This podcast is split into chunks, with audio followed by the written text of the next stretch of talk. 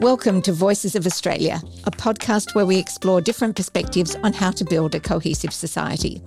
Today, we're focusing on discrimination. How does it influence our society, and what should we do to move from acknowledging its existence to taking action?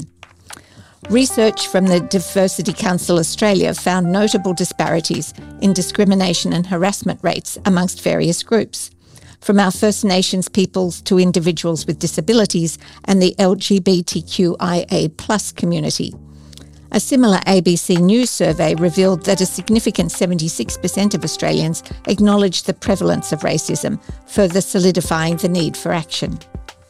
Addressing discrimination isn't just about redressing past and present wrongs, it's about ensuring a future where everyone can participate fully and fairly in contributing to a society where understanding and respect prevail.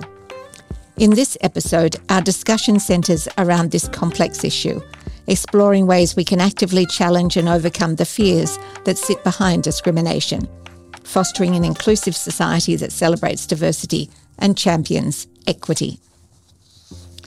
To help us unravel the complexities of discrimination, we're joined today by Dr. Mario Peucker, a senior research fellow at Victoria University's Institute for Sustainable Industries and Livable Cities, Mario is widely respected for his intricate analysis of radical political movements, community activism, and socio-cultural inclusion-exclusion dynamics in Europe and Australia.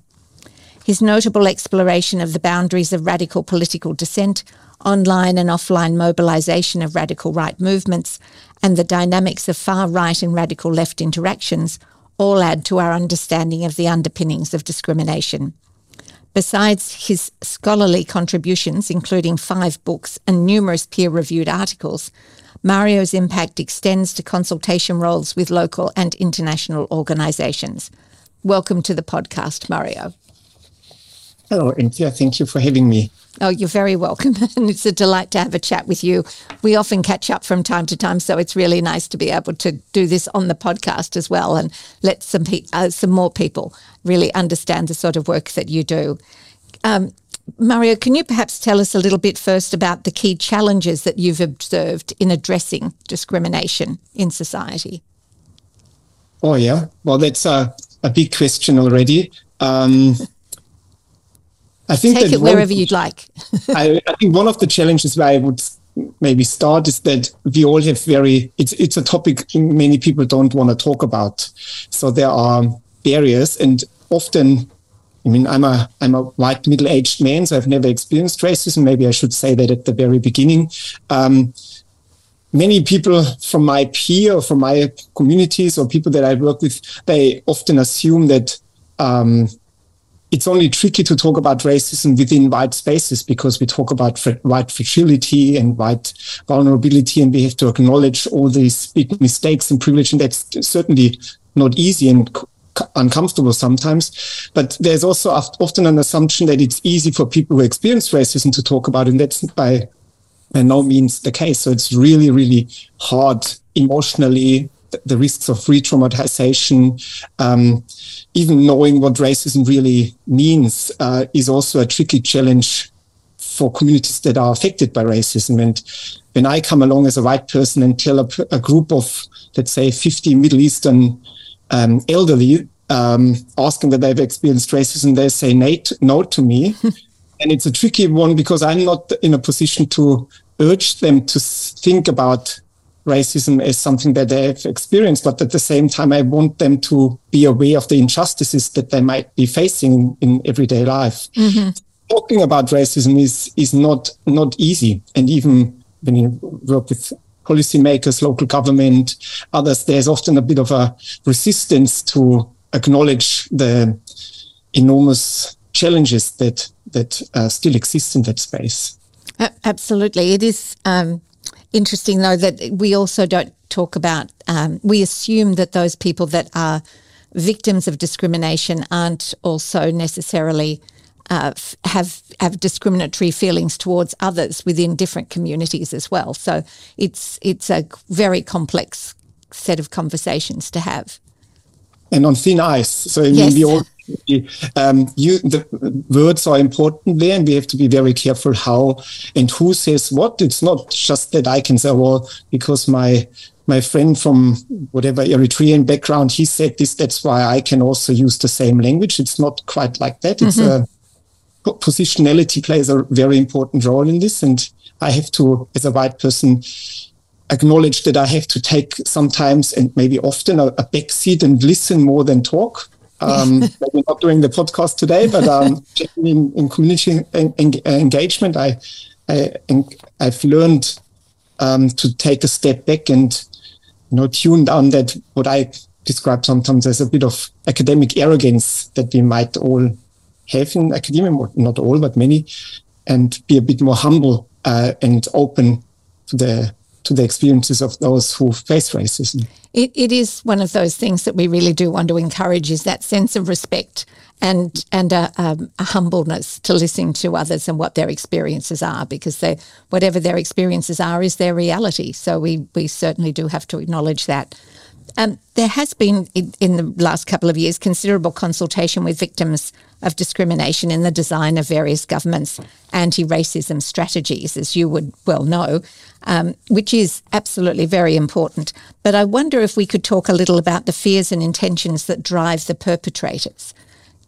Have you got some thoughts about what that is? And and I will a, a follow up question after this. We'll we'll sort of try to unpick the the, the continuum of perpetrators, but just initially, what you might think about what are those fears and intentions, perhaps? Well, I mean, as, as we said, and everyone sort of knows that racism is very complex, and we have to, when we talk about these things, we have to make sure we're talking, we are talking about, we acknowledge the complexity, and then if we do that, we also have to acknowledge the complexities of what sits behind it. Uh, in the first of all, acknowledging that racism is not only manifest in, in behavior and attitudes, but also in systems and institutions. But that's that's a very important part. But let's leave that for that question aside. People have very different reasons. We, it's important to acknowledge that racism or discrimination doesn't always happen intentionally. So people are not always bad people with bad mm-hmm. intentions. Sometimes it's just a lack of awareness. And I'm not saying that to sort of um, justify this. Um, but it is often, even from people who are at the receiving end of racism, they often say, well, often people simply don't know any better. But it leads to forms like often microaggressions, which is a term that I don't particularly like because micro sounds like it's not serious, but it, it is, can mm-hmm. be, and it's very serious. But the intentions, sometimes it, it's um, racism is, if it's intentional and on purpose, uh, with purpose, then Sometimes it's out of insecurity, um, lack of awareness. Sometimes people have really deeply ingrained racist uh, views where people people who think that you know uh, white cultures or, Western civilization or whatever that is is superior.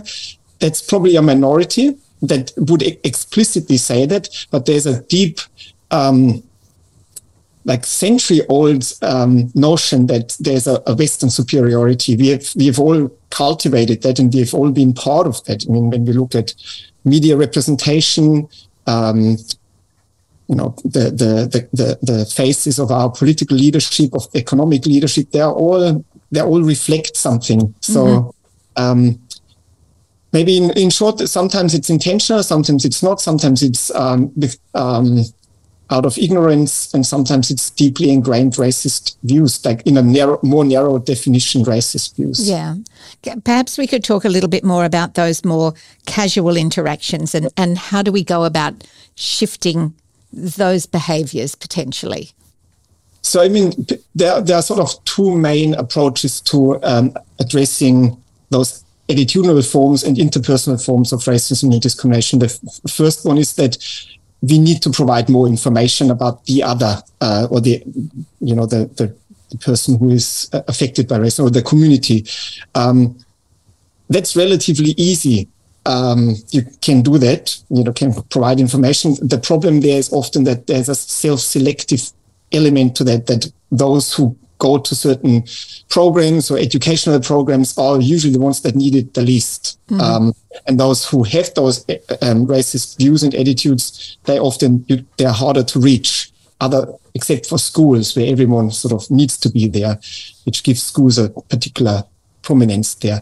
Um, but apart from that information, providing accurate information, it's often the second um, element is bringing people together in certain um, favorable circumstances where people don't necessarily compete against each other, but in a cooperative space where people are urged to work together, where people don't see the ethical or cultural or religious marker as a primary um, as mm-hmm. a primary factor, but more um, how I work with someone else. And then you look beyond those ethical markers, for example. Yeah, I, I think that's a really important yeah. point because from an evolutionary perspective, we all discriminate. There, there is a purpose to discrimination in a sense.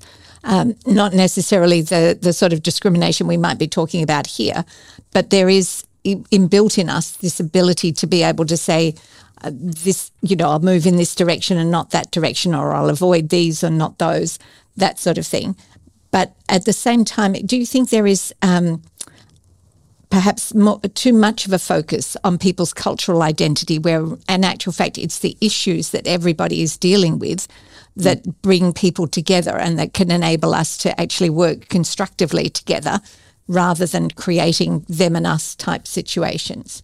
Yeah, it's tricky. For I mean, you, it's it's almost a bit like um, if we from now on start to be colorblind and just simply ignore um, those um, categories. If we hadn't a legacy of racial division and injustices, that could probably work. But we have to address uh, the, those um, systemic disadvantages that have built intergenerationally and, and beyond. Uh, otherwise, it would be relative not easy but it would be easier at least but we also at the same time have to address those um, the effects of centuries of um, racial racialized injustices in a way but at the same time it, it if we look beyond those categories in certain settings it would probably help and it, it does i mean when you work with someone um, we should not treat that person in our daily interaction probably as something different. Yeah. Um, yeah, but it's a sensitive thing because I mean I'm not the judge of, of that, but um, sometimes there could be a bit of an overestimation. But that that judgment should come from those other communities if they think that there's too much of that. Yes, yeah, that, that's very true. Now, um, how important do you think it is? Because one of the things that you have had quite a bit of experience with over the last few years has been a project that you've been working on that really looks at that uh, support for people who are experiencing uh, discrimination. And um, in many respects, those particular victims have not been in a position, well, have either um, not reported that particular experience or if they reported it, they might do that with an assumption that nothing was going to happen anyway. So um, the projects that you've been working on, Mario, have helped to try to um, break down some of that, and at the same time, I think uh, break down some of those systemic components that exist certainly at a local level. Is is um, what what how important is it to have that both community wide uh, program, but also a culturally sensitive one? Well, I, have I've come a, a, long way with this with this kind of work program that has now been um, carried out across different municipalities. The, initially, we, we were driven by the idea we have to address underreporting, mm-hmm. and we address underreporting by providing better support. But it has changed a little bit over the years. Now that the more we've worked with communities, the more we realize that reporting is can is an important side effect but then the focus needs to be what do communities really want? What do they need after they experience mm-hmm. racism? And if reporting is part of this, and it seems to be an important element that people want to raise awareness, well, then we should make that easier. But ultimately, we should not think how we should increase reporting. We should ask what communities would like to see after they experience racism. And those services need to be established, driven by the needs of communities. And I think that's sort of a bit of a paradigm switch that we, we all went through. Um, existing services don't we can't expect commu- community members who face racism to navigate a really complex system of um, support services that are, that have been developed with good intentions, but ultimately in a top-down way. We have to really rethink the whole system where the community needs define what what needs to be done and what services need to be established, and that so that centers the community voices in not a not in a tokenistic way or in, you know, we often say community centered is important, but it fundamentally drives those support services and the mm-hmm. provision of support services. You, you've done quite a lot of community consultations around this. Can you give us an example of um, what what types of reactions or behaviours or um, responses people who uh, might go ahead and report discrimination, what they what they would like to see? Yeah, so I'm not even using consultations because it's so we we engage we try really to engage and take, as I said before, to take a step back and really listen. Mm-hmm. So we create environments uh, where people can openly talk about um, what they would like to see. One thing that we noticed, for example, is that people well, the obvious thing is that people often feel that there's a sort of a sense of resignation or hopelessness. Nothing's going to change. Um, but that's tricky because I mean we are not going to we can't promise that we are going to eliminate racism with these services. So I mean that's true, but we we still argue that being silenced has an enormously bad effect on, on people's health and community cohesion and in many different on many other social uh, factors. So there is, for example, the need that people don't are not being sort of cut out of the process. Once you complain, you don't, you want to maintain, that's what many people say. Uh, you want to maintain in the loop. You want to see what, what happens to the, to the perpetrator, what happens, um, to the whole process. Mm-hmm. many systems are not set up like this. When you go to the police to report a, um, an alleged crime, the police might investigate it, but there's very limited feedback. This, and that's for for those who've reported often worse than uh, the experience itself, and they feel like they have lost control over over that um, process. Mm-hmm. So there's a, a big um, need for um, engaging and remaining connected with the person who reported, for example. That's that's one of what what many. I mean, we've, yes. we've found many different other things, but that's one of the letting them know that they've been heard and that action's being taken. Yeah. Um, the, the, the work that you've done, though, has been very much at a local community level. So have you seen changes potentially within those local councils uh, where they've actually suddenly realised things, they've, they've got more um, agency in being able to respond than they thought they had? So the, the local councils, initially, those that we worked with were very reluctant, um, at least initially, um, to take on racism. That was in a at a time when the the reckoning with racial injustices were not at the same level as where we are now. I think lots has changed during the COVID pandemic mm-hmm. and the, the Black Lives Matter uh, movement also in Australia. So there's a different set, and we see that in the Scanlon Foundation mapping um, a social cohesion study that the awareness that racism is an issue has gone up quite significantly. Um, I think from 40 to 61 percent. Yeah. Uh, so, but the, the the more we work on anti-racism, the more we normalize the the necessity of working in anti-racism spaces that we build anti-racism work. So we have come a long way. So the more we talk about it, the less intimidating the the word racism becomes. And the, all those councils are now very, very um, committed to to doing more in that space. Uh, we have now recently um, been approached by many other local councils who said we would like to do anti-racism work, but we don't really know how to. And I think that's really a, a good thing because we can then, if the council doesn't pretend they know, it's good because then we can argue that we should listen and have to listen to what their local communities want. Mm-hmm. So that's the starting point.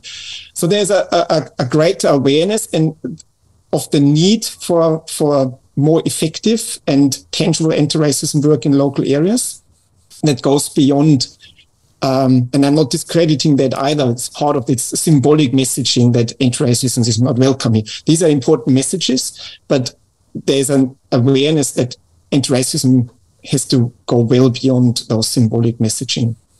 Yeah, uh, absolutely. I think um, you're you're right that symbols make a huge difference to people because they know where you stand on things. So uh, I think that's that's very important. Um, you you talked a little though about some of the progress that you've seen made, and clearly there's still um, a, a, long way to go because you're not affecting every local council across Australia. But do you have a, um, a an optimism or a pessimism about how long you think this might take in the future to get Australia to a place where everybody actually feels more comfortable about their um, how they're being treated. So on a, on a general level, I would say that we are on a on a good on a on a good pathway. Um, but the more we are on this progressive and uh, pathway to to more racial justice and um, re- reduction of racism, the more we will also see a small segment of society where we see backlash. And mm-hmm. we always have, I think, a democratic, socially cohesive societies can live with that. We have to navigate that. We have to manage that. There's always a, a small group that might not like the progress that we are making. We see that in many different ways. Um, in those local areas, and especially in Victoria, I think there's there's great um, potential at the moment for for progress. We we have the soon we will have an anti-racism strategy. One part of that anti-racism strategy will be to support um, people who have faced racism. Um, that's exactly what we've been working towards. Mm-hmm. There's more uh, acknowledgement in local government areas. We are now doing a, um, a project working also with the Victorian Equal Opportunity and Human Rights Commission and Victoria Police and others to um, make sure that the, the, our work our community engagement work and research with communities across Victoria is is um, resulting in real changes in in in those um, support structures that exist, and that we also have to face that if Victoria wants to have a a better support anti-racism work, they also have to provide funding uh, for um, community organizations because mm-hmm. they have to be at the fore of, of this work without putting the burden on them to fix racism. I think we always say that it's important that we we, we center their voices and their expertise, but that doesn't mean that they are sort of we can sort of push that into their uh, um, you know it's their responsibility to fix racism. That's that's firmly a, um, a, a societal responsibility where especially those who have privileged from previous structures have a particular role to play, like myself and universities and many others.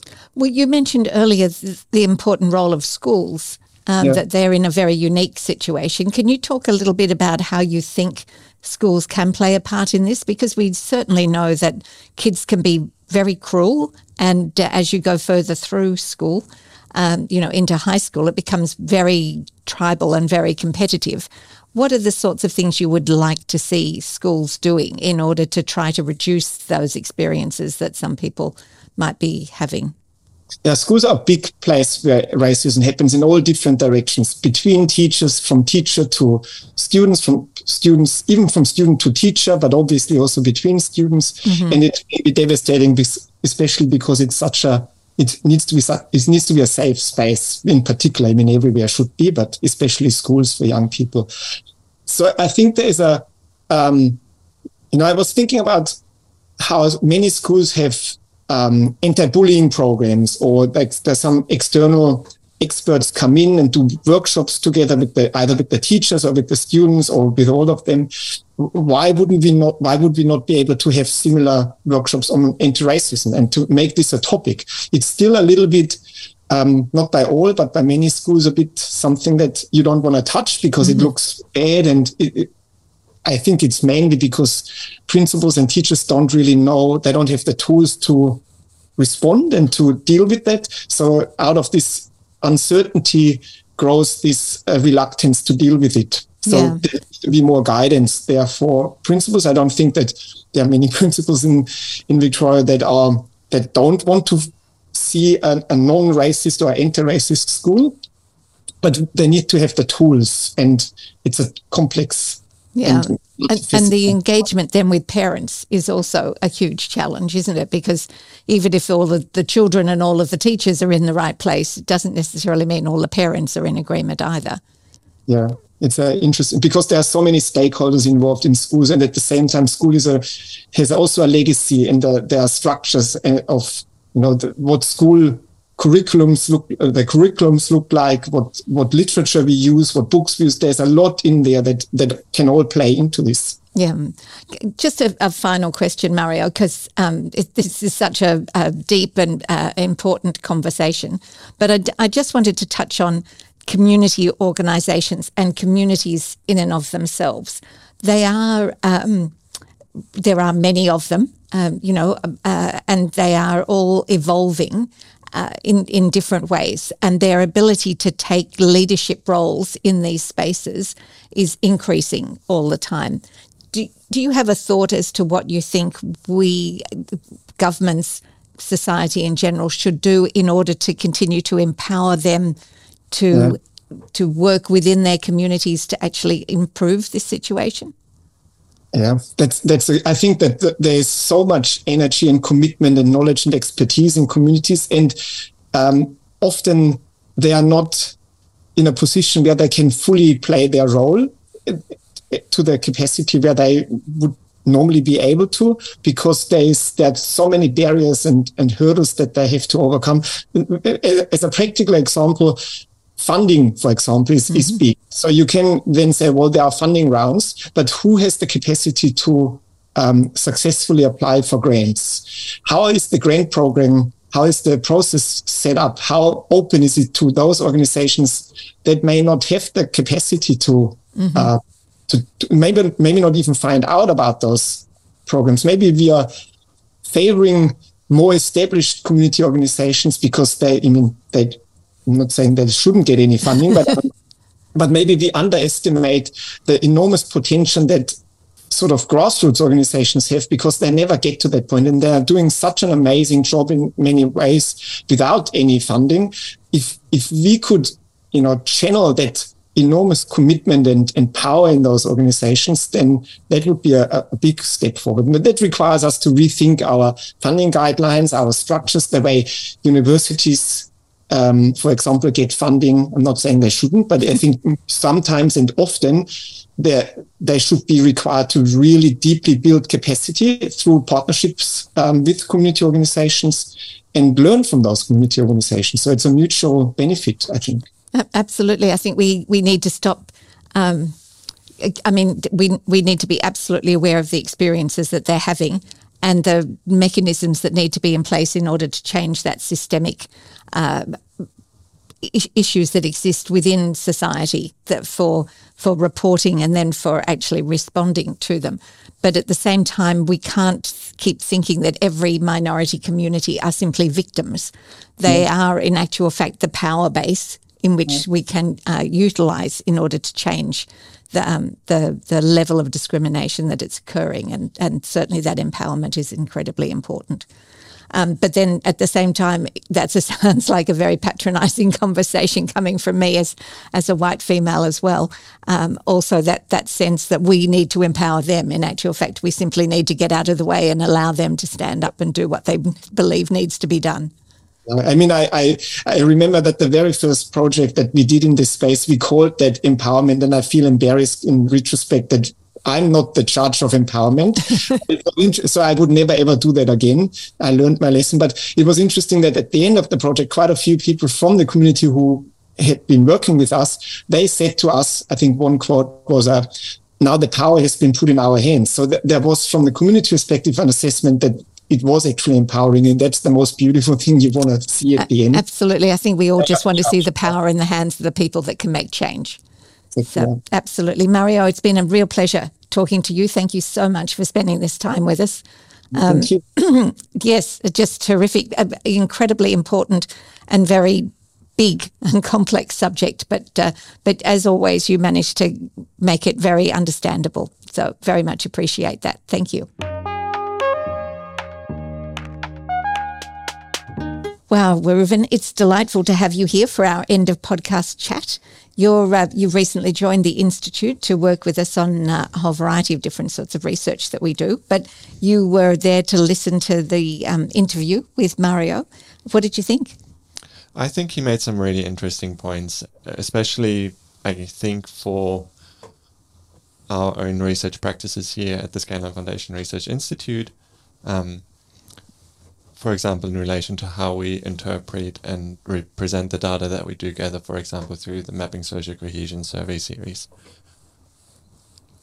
Okay, um, that, um, that, that took me off in a different direction. I wasn't necessarily expecting, um, but that that's it certainly does um, raise some issues because we have been mapping discrimination for some time, and uh, and quite apart from that, this the the statistic that he referred to, which was that sense of um, uh, that people are now more aware that racism is an issue in Australia than they have been before over the last couple of years. Um, that that's a really important finding, and I think one that gives you a, a degree of confidence that perhaps some change can continue to be made. Yeah, most definitely, and I think what will be interesting to see how these views evolve not just over time but also across different groups in the population. So whether there's differences in how aware certain people are in comparison to others, um, and and how that I guess correlates with socio-demographic characteristics and how that may vary through different parts of Australia as well. So I think there's a, a lot of implications for us in terms of how we look at the data and, and, and how we write about it. Absolutely. It is um, really interesting, though, to, to understand how important it is to work at the local community level um, because that's where the individuals are that are having these experiences and that's where they would hope to find some responses to the degree of that experience. So um, it is really important to not only look at a population wide um, set of statistics, but also to stay in touch with the local communities to know what their experiences are.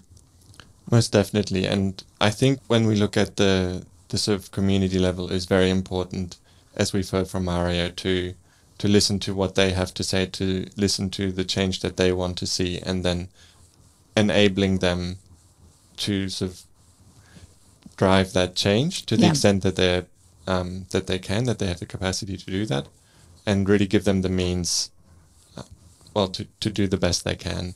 Absolutely, and and um, and I think understanding the importance of language, which is something that comes up with us time and time again, uh, that it isn't necessarily for white people to give power to um, those that might be victims of discrimination. It's actually more about uh, a whole community effort and how we all create change so that it is a more respectful and inclusive environment. So thank you, Reuven, for spending some time with me. It's uh, it's great to catch up at the end of such a very um, heavy type of conversation. So thank you very much. Thanks for tuning in to the Voices of Australia podcast, brought to you by the Scanlon Foundation Research Institute. This podcast is produced by me, Faisal Farah, and with audio, visual, recording, and editing by John Bigelow from Interactive Media Solutions. Research for each episode is provided by Agalos Makrijojos and Matthew Skidmore. Original music is by Steve Klapsinos. Learn more about the Scanlon Foundation Research Institute and all its works by visiting the website www.scanloninstitute.org.au.